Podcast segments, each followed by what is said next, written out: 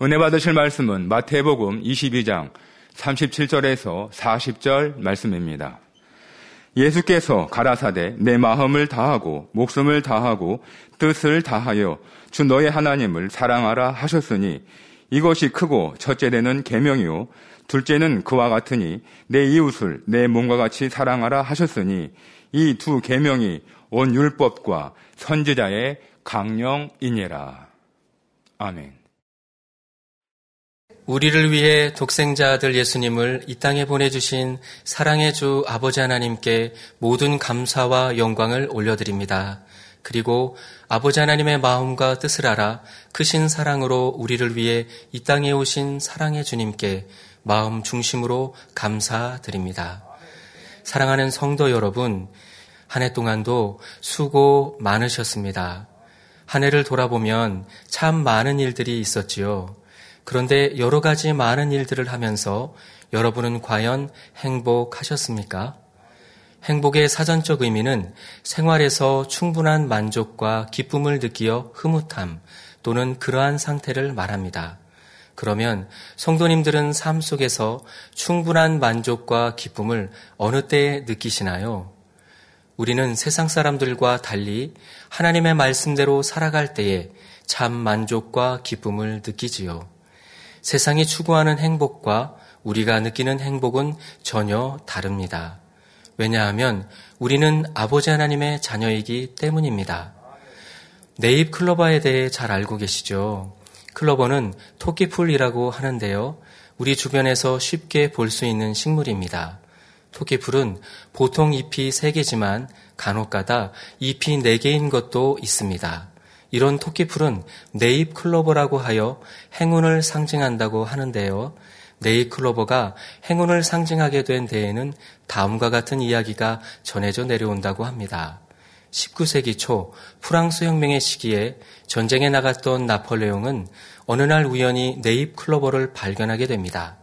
잎이 4개나 되는 클로버가 신기해서 이제 이를 제대로 보려고 허리를 숙였는데 순간 그의 머리 위로 총알이 스쳐 지나갑니다.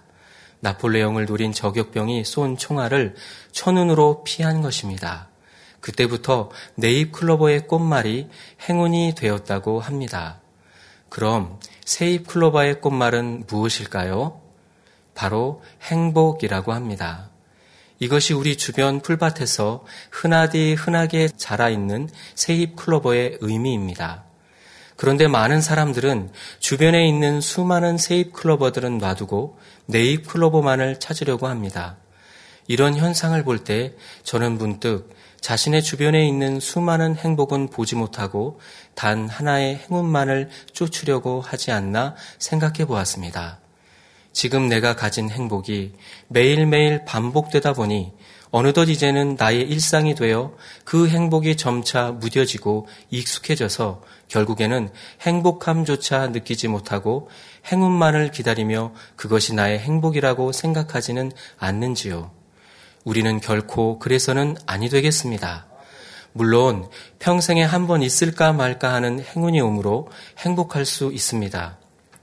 하지만 일생에 한 번 있을까 말까 하는 행운만이 나의 행복이라고 생각한다면 그분은 범사에 행복한 삶을 살아가기 어려울 것입니다.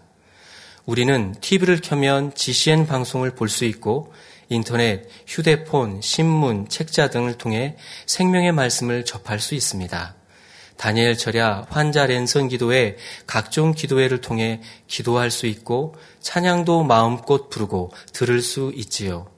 당회장님과 직무대행님께서 인도해 주신 부흥성회와 은사집회를 통해 수많은 기사와 표적, 놀라운 권능의 역사들을 우리는 목도하였습니다. 전 세계 수많은 사람들이 응답받고 치료받고 축복받아 아버지 하나님께 영광을 돌렸지요. 해마다 있는 각종 절기와 행사들, 그리고 만민학의 수련회와 장례 행사, 성탄 행사 등 이 모든 것이 다 우리의 행복이지요. 또한 우리가 힘들고 어려움에 처할 때마다 신방해 주시고 기도해 주시며 힘을 주시고 해결해 주시는 주의 종과 일꾼들이 있고 함께 믿음의 길을 걷는 사랑하는 성도님들도 있습니다. 그리고 사랑하는 가족이 있지요. 우리 주변에 너무도 가까이 있고 쉽게 접할 수 있는 이 모든 것들은 아버지 하나님께서 우리에게 베풀어 주신 크신 은혜요 사랑이지요. 우리에게 베풀어 주신 수많은 은혜와 사랑이 얼마나 큰 행복이었는지 다시금 감사하며 2023년을 준비하시는 행복한 성도님들이 되시기를 바랍니다. 그러면 우리가 주님 안에서 행복한 삶을 살기 위해서는 어떻게 해야 할지 세 가지로 살펴보겠습니다. 첫째로 하나님의 선하시고 기뻐하시고 온전하신 뜻이 무엇인지 분별하여 선 가운데 믿음으로 행해야 합니다. 하나님께서는 사랑이시기에 모든 사람을 구원하시기를 원하시고 누구나 하나님의 사랑을 받으며 축복된 삶을 살아가기를 원하십니다. 하나님께서는 결코 사람을 차별하셔서 어떤 사람은 구원해 주시고 어떤 사람은 구원해 주시지 않고 누구는 축복하시고 누구는 축복해 주시지 않는 분이 아니십니다. 오직 진리인 하나님의 말씀에 따라 공의 가운데 역사하시는 것이죠. 예를 들어 구원의 문제를 보면 하나님께서는 누구든지 주의 이름을 부르는 자는 구원을 얻으리라 말씀하셨고 주 예수를 믿으라 그리하면 너와 내 집이 구원을 얻으리라 약속하셨습니다. 그러니 구원의 문은 누구에게나 열려 있으나 문제는 복음을 듣는 사람 편에서 믿느냐 믿지 않느냐에 달려 있는 것입니다. 여기서 믿는다는 것은 하나님의 말씀을 들어서 머리로만 아는 지식으로 믿습니다 하는 것이 아니라 마음에서 의심하지 않고 믿는 것을 말하며 그러한 사람은 믿음이 그의 행함과 함께 일하고 행함으로 믿음이 온전케 되었느니라는 말씀처럼 하나님의 말씀을 지켜 행하며 살아갑니다. 하나님의 사랑을 받는 것도 마찬가지입니다.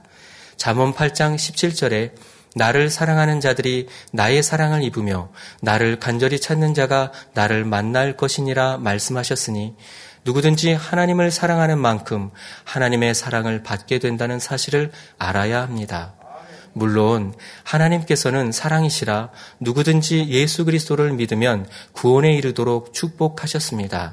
그렇지만 믿음 안에 들어와 하나님과 사랑을 나누는 단계에 이르기 위해서는 반드시 사람 편에서도 하나님께서 주시는 사랑을 깨닫고 마음 중심에서 하나님을 사랑해야 하는 것입니다. 단지 입술로만 하나님 사랑합니다 고백하는 것이 아니라 마음 중심에서 하나님을 사랑함으로 그것이 행함과 진실함으로 나타날 때 진정 하나님을 사랑한다는 증거가 됩니다. 하나님의 축복을 받는 것도 마찬가지입니다. 하나님께서 축복 주시고자 정해놓은 테두리 안에 들어오는 사람은 누구나 동일하게 축복을 받을 수 있습니다. 사도행전 10장에 나오는 고넬료라는 사람은 이달리아데라 하는 로마 군대의 백부장이었는데 하나님께서는 그를 만나 주시고 그의 일가는 물론 가까운 친구들까지 구원에 이르도록 축복해 주셨습니다.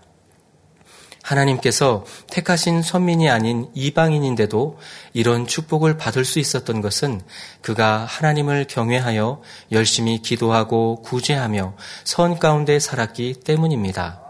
이방인이라 해도 누구든지 구원의 테두리 안에 들어오면 구원의 축복을 받을 수 있다는 사실을 알려주시는 것이죠. 마태복음 8장에 나오는 백부장도 마찬가지입니다. 로마의 군대 장교인 백부장은 예수님 앞에 나와 자신의 하인을 고쳐주기를 간절히 구하였습니다. 대제국 로마의 백부장이라는 권세를 가진 사람이 자기의 하인을 위해 예수님 앞에 나와 구하는 것을 볼 때 얼마나 마음이 선하고 사랑이 많은지 짐작할 수 있지요. 이에 예수님께서 내가 가서 고쳐주리라 말씀하시자 백부장은 내 집에 들어오심을 나는 감당치 못하겠사오니 다만 말씀으로만 하옵소서 그러면 내 하인이 낫겠사옵나이다 라는 믿음의 고백을 합니다. 예수님께서는 백부장의 고백을 들으시고 이스라엘 중 아무에게서도 이만한 믿음을 만나보지 못하였노라고 칭찬하시며 내 믿음대로 될지어다 라고 말씀하시니 그 시로 하인이 나았습니다. 그는 큰 믿음이 있었고 예수님 앞에서 자신을 낮추는 겸비함과 하인을 사랑하는 선한 마음까지 있었으니 응답의 축복을 받을 기준에 충분하였던 것입니다. 이와 같이 선 가운데 행하며 하나님을 사랑하고 믿어드리면 모든 간구와 기도에 응답해 주시며 질병뿐 아니라 어떠한 문제라도 해결해 주시는 것입니다.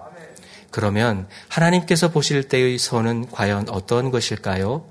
세상 사람들은 자기의 양심에 따라 선과 악을 구분하지만 이것은 절대적인 기준이 될 수 없지요.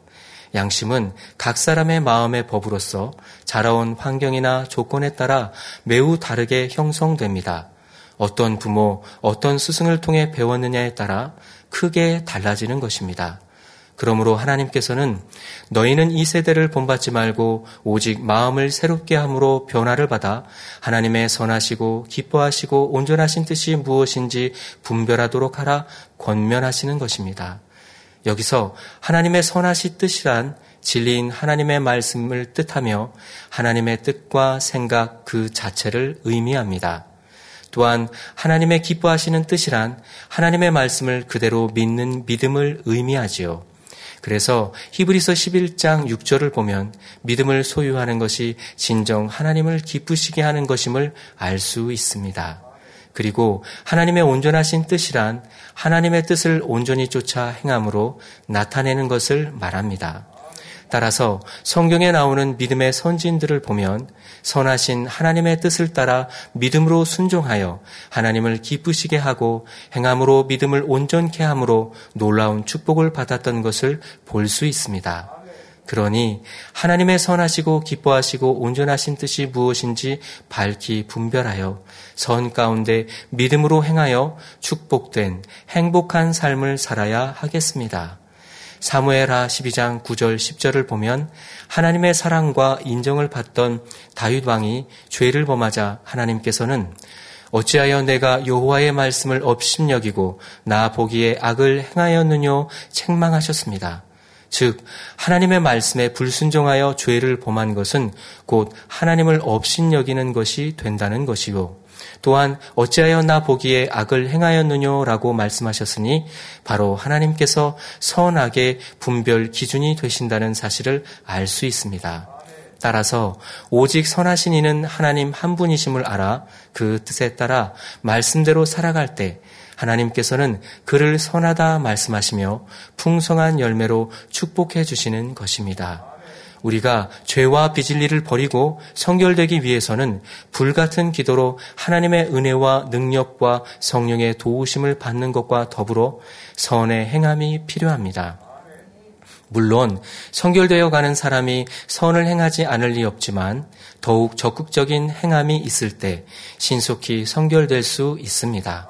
예를 들어 미움이란 비질리를 뽑아낼 때 그냥 미움을 뽑아내려는 것보다 사랑이라는 적극적인 행함으로 상대를 품어버리면 더욱 신속하게 미움을 빼낼 수 있는 것이죠.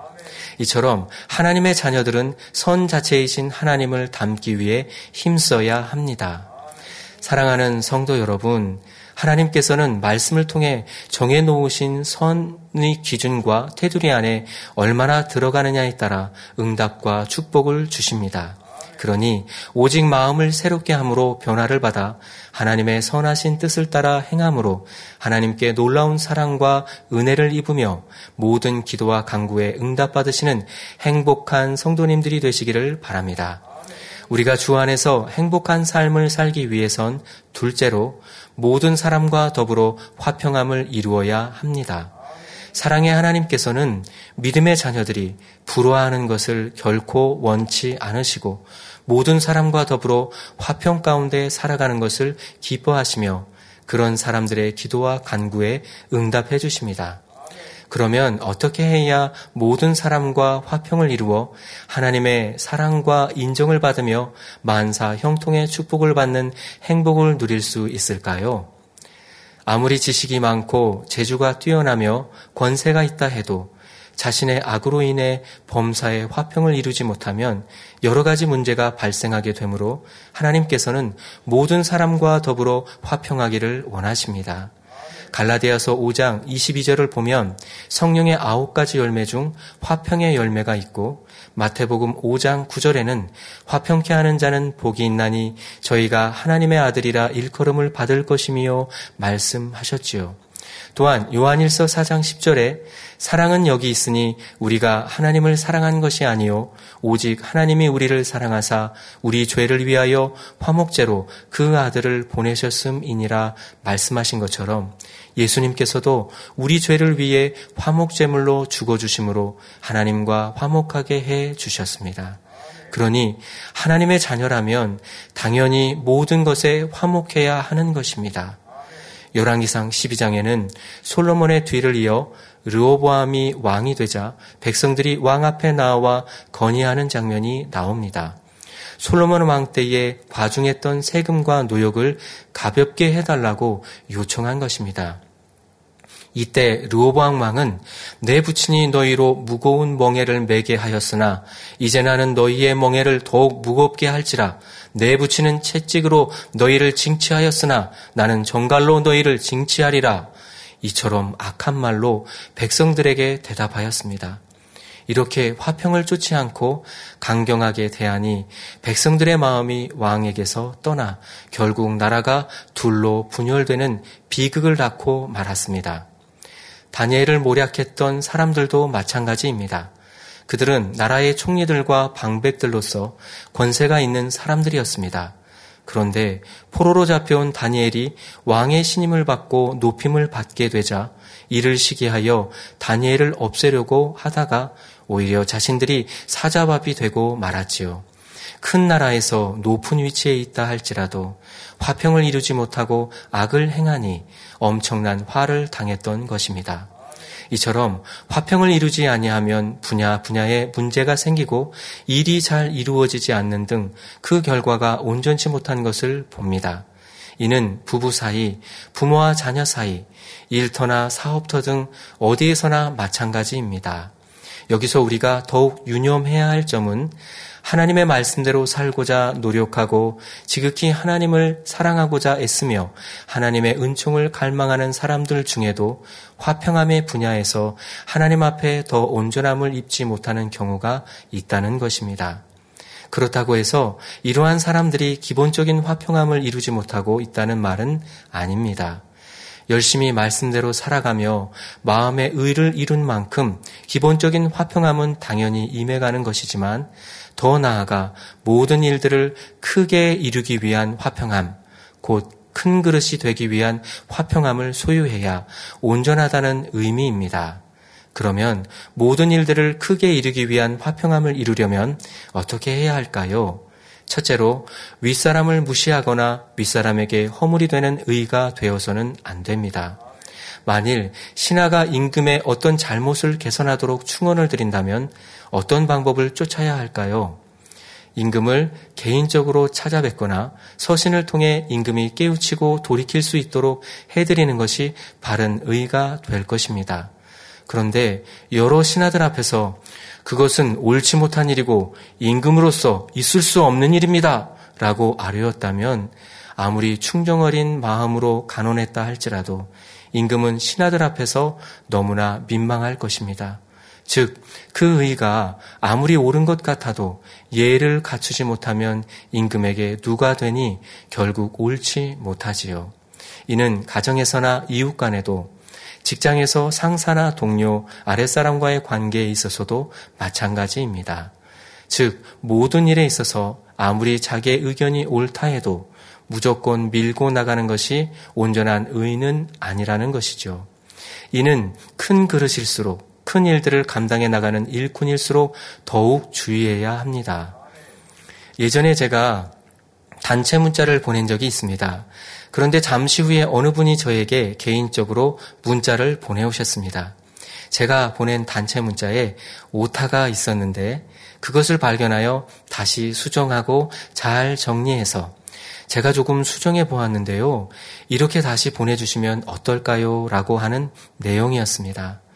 제가 민망하지 않도록 저의 실수를 다른 사람에게 알리지 않고 오히려 저를 도와서 보기 좋게 내용을 잘 정리해주고 제가 다시 단체 문자를 보내어 수정할 수 있도록 해주신 것입니다. 그분의 마음이 참 따뜻하게 느껴지면서 고마웠습니다. 질서 가운데 상대에게 민망함을 주지 않고 모든 일들을 이루어갈 때 진정한 의가 된다는 사실입니다. 자기 보기에 아무리 옳은 중심을 가지고 행했다 할지라도 결과가 화평 가운데 이루어지지 않는다면 육적인 의로 끝나고 맙니다. 믿음 안에서 마음의 의를 많이 이룬 사람일지라도 더 깊은 의 가운데 들어가지 못하고 제자리에 머물러 있는 경우는 대부분 이러한 분야에서 막혀 있습니다. 이러한 사실을 깨달아 개선해 나가면 모든 사람에게 사랑을 받는 것은 물론 하나님께도 더 큰 사랑과 축복을 받을 수 있는 것입니다. 모든 일들을 크게 이루기 위한 화평함을 이루려면 둘째로 원수를 맺어서는 안 됩니다. 마태복음 5장 44절에 너희 원수를 사랑하라 말씀하셨으니 하나님의 자녀라면 당연히 원수 맺는 일이 없어야 합니다. 그런데 비록 그 가운데 행해 나간다 할지라도 그것이 상대의 감정을 유발시켰을 때에는 본의 아니게 어쩔 수 없이 원수를 맺게 되는 경우가 있습니다. 예를 들면 다니엘과 그의 세 친구가 무슨 원수 맺은 일이 있어서 사자굴이나 풀무불에 들어가게 된 것이 아닙니다. 오히려 다니엘이 너무나 진실하고 정직했기 때문에 그를 고소하여 죽이려 했던 사람들도 다니엘에게서 어떠한 허물이나 흠도 찾을 수 없었지요. 그러자 결국 신앙적인 부분에서 계략을 꾸며 원수 맺는 것을 볼 수 있습니다. 이처럼 마음이 약한 사람들은 상대의 의가 드러나면 그것을 걸고 넘어짐으로 자신들의 악을 드러내는 것입니다. 그러나 여기서 중요한 것은 어느 정도 마음의 의를 이룬 사람들도 타인에 의해서 할 수 없이 원수 맺어진 상황에서 어려움을 대처하고 풀어나가는 데는 각각 차이가 있다는 점입니다. 사도행전 7장에 나오는 스테반 집사는 자신을 돌로 치는 자들을 위해 사랑으로 기도해 줄 만큼 악이 없었습니다. 그런데 왜 돌에 맞아 죽어야 했을까요? 이는 스테반이 악한 사람들의 악을 담대하게 지적하고 드러내었기 때문입니다. 스테반은 의로운 마음으로 옳은 설교를 했지만 악한 사람들 입장에서는 자기들의 마음이 찔리는 데다가 감정까지 건드려지니 더 이상 두고 보지를 못했던 것입니다. 물론 스테반의 행함은 의로운 것이요 결코 잘못 행한 것이 아닙니다. 그러나 이런 상황에서도 좀 더 지혜롭게 행한다면 악한 사람들의 쾌계도 피해갈 수 있다는 사실입니다. 예수님께서는 어떻게 행하셨습니까? 성경을 보면 예수님께서는 모든 언행이 온전하시니 누구에게든지 흠잡힐 말씀은 한마디도 하지 않으셨고 어느 누구에게도 신뢰를 범하는 일이 없었던 것을 볼 수 있습니다. 이렇게 어느 누구와도 문제를 일으키지 않으시고 의를 행하시되 주위의 모든 환경을 고요하게 평정해 가셨던 것입니다. 그러므로 우리는 하나님을 사랑하며 의를 이루어 가고 있다 할지라도 말이나 행동이 온전치 못한 분야 속에서 상대의 감정을 건드리거나 마음을 아프게 할 수도 있다는 사실을 알아야 합니다. 이렇게 걸려지는 문제 때문에 온전한 믿음에 이르지 못하는 것이요. 진정한 의의를 이루지 못하는 것입니다. 모든 일들을 크게 이루기 위한 화평함을 이루려면 셋째로 상대를 무시해서는 안 됩니다. 무시한다는 것은 어떤 존재에 대해서 눈여겨보지 않거나 업신여기는 것을 말합니다. 우리 주변에서도 무시당하는 일로 인해 고통받는 사람들이 있는데 무시하는 마음은 상대를 자신보다 낮게 여기지 못하고 교만에서 비롯된 것을 알 수 있습니다. 그러면 어떤 경우를 두고 무시한다고 하는 것일까요? 자기 보기에 옳은 것을 내세워 주장하며 억지로 상대를 납득시키려는 경우를 들 수 있습니다. 이런 경우에 상대편에서는 자기 의견이 묵살되었다고 생각하니 감정이 나오는 것입니다. 내 편에서는 아무리 옳은 것이라 할지라도 상대는 무시당했다고 생각하고 감정이 나기 때문에 결과적으로는 그 방법이 옳지 못한 것이죠. 흔히 자격지심이 있는 사람은 정상적인 사람이 평범하게 받아들일 수 있는 것도 예민하게 느끼며 무시당했다고 생각합니다. 물론 선한 사람이라면 그렇게 생각할 리가 없고 설령 현저히 무시당했다 해도 전혀 상관하지 않습니다. 그러나 무시당했다고 생각하는 그들을 악하다고만 할 것이 아니라 무시당하는 입장에서는 얼마만큼 고통을 받겠는가 하는 것을 생각할 수 있어야 합니다. 상대의 입장에 서서 이해해 줄 수 있는 마음이 바로 주님의 마음인 것입니다. 약자 편에서는 더 쉽게 상처를 받을 수 있다는 점을 감안해서 먼저 된 사람이 그 사장을 헤아려 주고 더 신중히 행하여 상대가 힘들지 않도록 하면 되는 것입니다. 설령 남을 무시하려는 마음을 지니지 않았다 해도 그런 일이 일어날 수 있습니다. 예를 들어 내가 알고 있는 것, 내가 가지고 있는 것을 상대편보다 더 낮게 여기다 보면 가르치려는 마음이 생기고 이것을 듣는 상대는 상대적으로 무시당했다고 생각하는 것이죠. 그러므로 어떤 깨우침을 주고자 할 때도 가르치려 하는 것이 아니라 다만 알려주기 위해 설명하는 자세여야 합니다. 상대를 가르치려 하고 하는 그 자체를 마음에서 온전히 빼내버리면 상대편에서도 무시당했다고 여기지 않을 것이며 모든 것이 합력하여 선을 이루게 됩니다. 이처럼 질서를 쫓아 예의를 갖춘 의를 행하고 모든 언행을 온전케 하여 아무와도 원수 맺지 않으며 상대를 무시하는 일을 행치 아니하므로 하나님 앞에 큰 그릇이 되어 모든 사람으로 더불어 화평을 이루는 행복한 성도님들이 되시기를 바랍니다. 우리가 주 안에서 행복한 삶을 살기 위해선 셋째로 오직 주께서 칭찬하시는 자가 되어야 합니다. 우리가 살아가면서 다른 사람들로부터 칭찬을 듣고 인정을 받는다면 참으로 기쁠 것입니다. 칭찬과 인정을 받는 자체가 이웃에게 뭔가 귀감이 되거나 덕이 되며 은혜를 끼칠 만한 것이 있음을 뜻하기 때문입니다. 하물며 하나님으로부터 그런 칭찬과 인정을 받았다면 얼마나 기쁘고 축하받을 만한 일이겠습니까? 자신의 덕을 세우고 이웃에게 기름이 될 뿐만 아니라 무엇보다도 하나님께 영광을 돌리는 일이기 때문이지요. 그러면 우리가 어떻게 해야 주님 앞에서 칭찬을 받을 수 있을까요? 첫째로 상대가 지키지 못한다 해서 지적하지 말아야 합니다. 어떤 사람은 하나님의 말씀을 열심히 지켜나갈 때 자신이 지키는 것으로 인해 상대의 티가 보이니 지적하고 나무라는 것을 볼 수 있습니다. 그러나 다른 사람을 심판할 권세를 받은 사람은 아무도 없으니 상대편에서 물어오는 경우가 아니라면 지적해서는 안 되지요. 지도자로서 사명이나 의무가 있는 경우에도 필요에 따라 설명해 주므로 상대로 하여금 스스로 깨닫도록 할 따름이지 나무라거나 지적해서는 안 됩니다.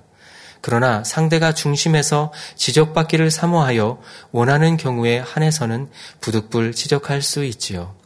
만일 내가 말씀을 지킨다고 해서 지키지 못하는 사람을 지적하고 나무란다면 스스로 재판장이 되어 있는 것과 마찬가지입니다. 특히 머리되고 일꾼된 분일수록 그리고 영으로 변화되어 가는 초보 단계에 있는 분들의 경우에 이런 일이 많은 것을 보게 되는데 삼가 주의해야 하지요. 우리는 한낱 피조물에 불과하므로 정죄하거나 심판할 자격이 없으니 언행 가운데 지적하는 말이 있어서는 안 되며 다만 상대에게 설명해 줄 수 있을 뿐입니다. 따라서 남의 티를 잡고 싶은 마음까지라도 철저히 버려야 하는데 많은 사람들이 이 부분에서 의와 화평을 이루지 못하는 것을 볼 수 있습니다. 그러면 주께서 칭찬하시는 사람이 되기 위해서는 왜 자신이 지키는 것으로 인해 상대를 지적해서는 안 된다고 하는 것일까요? 남을 지적하는 것은 바로 섬김의 마음이 아니라 섬김을 받으려 하는 마음이기 때문입니다. 섬긴다는 것은 상대를 나보다 낮게 여기며 존중하는 마음인데 어떻게 티가 보이겠습니까? 설령 보인다 해도 보이는 그 자체가 괴로운 것이며 더구나 상대의 약점을 들춰내거나 티를 말하는 것은 무례한 일이고 더 나아가 무시하는 일이지요. 마음에 온전한 섬김이 있다면 그저 상대의 좋은 점만 보려 하고 좋은 점만 말하려 할 뿐만 아니라 자신을 내세우거나 들리지 않으니 부딪히지 않게 되는 것입니다. 따라서 자신이 지킨다고 해서 남을 지적하는 것이 아니라 낮은 곳에 마음을 두고 남을 나보다 낮게 여기며 겸손히 섬기는 그리스도 예수의 마음을 품어야 합니다. 주께서 칭찬하시는 자가 되려면 둘째로 화를 내거나 다투지 아니하며 피차에 섬기는 마음으로 대해야 합니다. 믿음이 있다는 사람들 중에도 자신의 마음에 맞지 않는다고 해서 쉽게 노하고 감정 표현을 하거나 얼굴을 붉히는 사람이 있습니다. 주변 사람들은 이러한 사람을 대할 때 늘 부담스럽고 긴장을 하게 되지요. 더구나 질서상 윗사람이 이런 모습을 보인다면 아랫사람들은 자신의 일도 감당하기 벅찬 상황에서 윗사람의 눈치까지 살피면서 일해야 하니 정신적인 피로는 이루 말할 수 없을 것입니다. 물론 윗사람의 신경이 날카롭다고 해서 눈치를 보며 힘들어하는 아랫사람이 옳다는 것은 아닙니다. 윗사람의 성격이 모나고 혹 부족하여 내 생각에 못 미친다 할지라도 하나님께서는 조직과 질서를 존중히 여기며 그 속에서 서로가 합력하여 위로와 도움이 되는 것을 기뻐하십니다. 따라서 윗사람이 자기 마음에 맞지 않는다 해서 질서를 깨뜨리는 일은 합당치 못하다는 사실을 알아 기본적인 틀 안에서 서로 화목하고 사랑으로 하나를 이루어야 하겠습니다. 아랫사람이 아무리 불임을 당한다 해도 마음이 선하면 고통받을 일이 없습니다. 그러나 아랫사람이 선하다 하여 윗사람이 무례히 행하거나 지적하고 가르치려 해서도 안 되지요. 다만 피차간에 무엇을 말할 때나 권면할 때 또 무엇을 전할 때에도 가르치는 자세로 하지 말고 오직 섬기는 마음으로 다만 아는 것을 말하려 하는 자세가 되어야 하는 것입니다. 만일 서로 간에 섬김의 마음이 없으면 상대로 인해 불편해지고 때로 분을 내거나 악한 말을 하여 고통을 주기도 합니다. 이는 상대에게 아픔을 줄 뿐 아니라 자신에게도 해가 되는 어리석은 일이지요. 그래서 야고보서 1장 19절 20절에 사람마다 듣기는 속히 하고 말하기는 더디하며 성내기도 더디하라. 사람의 성내는 것이 하나님의 의를 이루지 못함이니라 말씀하고 있습니다. 여기서 성내기를 더디하라는 말은 마음속에 담아두고 눌러 참았다가 나중에 성을 내라는 것이 아니라 용서하고 이해하며 마음에 담아두지 않는 것을 말합니다. 상황에 따라 자기 보기에는 성내는 것이 정당하게 여겨줄 수 있지만 상대의 감정을 상하게 할 뿐이며 성내는 자체가 하나님의 의를 이루지 못하게 하는 일이니 이러한 감정 자체를 버려야 하는 것이죠.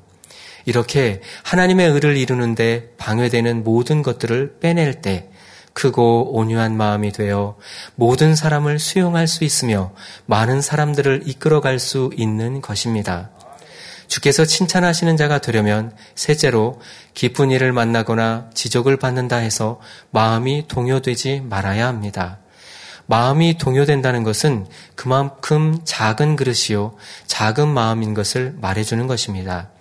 그릇이 크고 작음에 따라 칭찬을 듣거나 지적을 받을 때의 마음 자세가 달라지는 것을 볼 수 있지요. 예를 들어 소인은 열 가지 칭찬을 들으면 칭찬을 들은 자체로 자신을 가누지 못하고 기뻐하지만 대인은 열 가지 칭찬을 다 참조는 하되 그 중에서 자신이 정말 칭찬을 받을 만한 일이 몇 가지나 있는가를 돌아봅니다. 그래서 정말 칭찬받은 일, 로 칭찬받았다면 그것은 묻어두고 더 잘하기 위해 노력할 것이고 칭찬받을 일이 아니었다면 도리어 개선할 점을 발견하여 개선하려고 할 것입니다. 그리고 혹 그 칭찬이 다른 사람에게 돌아갈 일이라면 중심에서 사양하려 할 것입니다. 또한 소인은 열 가지 지적을 받으면 열 가지를 다 생각하면서 힘을 잃고 주저앉지만 대인은 지적해준 자체는 감사하니 참조는 하되 힘을 잃는 것이 아니라 오히려 진리를 쫓아 더 발전적인 것을 생각합니다. 그리고 부족한 점을 발견하여 개선해 나가게 되지요. 성경상에서도 하나님께서 큰 인물로 지칭하신 사람들을 보면 죽음을 눈앞에 두고도 진리를 쫓는 마음이 조금도 동요되지 않고 초연한 모습이었던 것을 볼 수 있습니다. 다니엘이나 고넬료, 보아스 같은 사람들은 각각 자신의 지위나 쌓은 지식을 드러내지 아니하고 선을 행함으로 많은 사람에게 감동과 덕을 끼쳤을 뿐 아니라 하나님 앞에서는 사랑과 존귀 여김을 받았습니다. 그런다고 해서 어깨가 올라간다거나 마음이 동요되지 않았으며 또한 다른 사람에게 호되게 지적을 받는다 해도 의기소침해 하거나 침체되지 않았습니다. 그러므로 오직 주께서 칭찬하시는 사람이 되기 위해서는 이런 분야까지 돌아보아 돌이킬 것은 돌이키고 버릴 것은 버려 나가야 합니다. 주께서 칭찬하시는 자가 되려면 넷째로 마음의 서운함을 갖지 말아야 합니다. 상대가 애매히 고통을 주는 말 또는 감정을 건드리는 말을 했다 할지라도 그런 것으로 마음이 동요되어 서운해하거나 감정을 품지 않아야 하는 것입니다. 성경을 보면 다윗 왕이 그랬습니다. 그가 아들 압살롬의 반역을 피해 도망가다가 바울임에 이르렀을 때 사울의 집 족속 중 시므이라는 사람이 다윗과 그의 일행을 향해 계속하여 조조하는 말을 합니다. 이에 신복들은 당장 달려가 시므이를 죽이겠노라고 격분했지만 다윗 왕은 내버려 두라고 만류하지요. 만일 다윗 왕이 소인배의 마음이라면 시므이의 저주에 감정이 상해서 그를 가만두지 않았을 것입니다. 그러나 다윗 왕은 초연히 하나님의 뜻을 받아들이고 모든 것이 하나님의 뜻대로 이루어지기를 바라는 대인의 마음이었던 것입니다. 다윗 왕처럼 대인의 마음을 가지면 불행한 일을 만났을 때에도 모든 상황을 행복으로 바꿀 수 있는 긍정적인 생각과 마음이 됩니다. 사무엘하 16장 12절을 보면 다윗 왕은 혹시 여호와께서 나의 원통함을 감찰하시리니 오늘날 그 저주 까닭에 선으로 내게 갚아 주시리라 했지요. 상대가 나를 저주하는데 그에 맞서 안 갚음을 했다면 하나님께서 내게 선으로 갚아 주실 리가 없습니다. 그러나 비록 상대가 나를 저주했어도 악을 악으로 갚지 않고 선으로 대할 때 행한 대로 갚아주시는 하나님께서도 선으로 갚아주실 수 있는 것입니다. 그러니 마음의 큰 사람은 불행도 행복으로 바뀔 것을 생각하여 범사에 긍정적인 마음을 갖게 됩니다. 이처럼 대인은 항상 좋은 생각을 하고 좋은 마음을 가지며 좋은 행함을 보이게 되는데 이것이 곧 주님 앞에 칭찬받을 만한 사람의 모습인 것입니다. 그러므로 어떤 상황에서도 변함없이 자기를 낮추고 상대를 섬기는 주님의 마음이 되어 어디서나 그리스도의 향기와 빛을 바람으로 주께 칭찬받으시는 복되고 행복한 성도님들이 되시기를 바랍니다. 결론입니다. 지금까지 우리가 어떻게 하면 주 안에서 행복한 삶을 살아갈 수 있는지에 대해 몇 가지로 말씀드렸습니다. 첫째로 하나님의 선하시고 기뻐하시고 온전하신 뜻이 무엇인지 분별하여 선 가운데 믿음으로 행해야 하며 둘째로 모든 사람과 더불어 화평함을 이루어야 하고 셋째로 오직 주께서 칭찬하시는 자가 되어야 한다고 말씀드렸습니다. 들으신 말씀을 종합해 보면 행복은 아버지 하나님의 말씀대로 순종하여 하나님과의 관계가 잘 되고 모든 사람들과의 관계가 잘 될 때에 임할 수 있다는 것을 알 수 있습니다. 마태복음 22장 37절에서 40절에 예수께서 가라사대 내 마음을 다하고 목숨을 다하고 뜻을 다하여 주 너의 하나님을 사랑하라 하셨으니 이것이 크고 첫째 되는 계명이요 둘째는 그와 같으니 내 이웃을 내 몸과 같이 사랑하라 하셨으니 이 두 계명이 온 율법과 선지자의 강령이니라 하신 말씀대로입니다. 아버지 하나님께서 우리를 이 땅에 태어나게 하신 이유는 인간 경작을 잘 받아서 하나님의 근본의 마음인 사랑을 서로 주고받을 수 있는 참 자녀로 만들기 위함이지요. 이러한 아버지 하나님의 마음을 아신다면 그 사랑을 마음에 새기시고 첫째로 하나님을 사랑하고 둘째로 내 이웃을 내 몸과 같이 사랑하시는 복된 성도님들이 되시길 바랍니다. 이것이 우리의 행복입니다. 한 해를 돌아보며 혹여 아버지 하나님께 그리고 내 이웃에게 회개할 일이 있다면 회개하시고 서로 화목하게 되어 새해를 기쁘게 맞이하시는 행복한 성도님들이 다 되시기를 주님의 이름으로 기원 드립니다. 들으신 말씀을 상고하시며 기도하겠습니다. 할렐루야 사랑해 주 아버지 하나님 오늘은 행복이라는 제목으로 말씀을 전해드렸습니다. 우리가 주님 안에서 행복한 삶을 살아가기 위해서 하나님의 선하시고 기뻐하시고 온전하신 뜻이 무엇인지 분별하여 선 가운데 믿음으로 행해야 하며 모든 사람과 더불어 화평함을 이루어야 하고 오직 주께서 칭찬하시는 자가 되어야 한다고 말씀을 드렸습니다. 말씀을 통해 하나님의 말씀대로 순종하여 첫째로 하나님을 사랑하고 둘째로 내 이웃을 냄과 같이 사랑하는 복된 성도님들이 다 되게 해 주시옵소서. 주옵소서 이것이 우리의 행복임을 고백하오며 감사드리며 우리 주 예수 그리스도의 이름으로 기도하옵나이다. 아멘.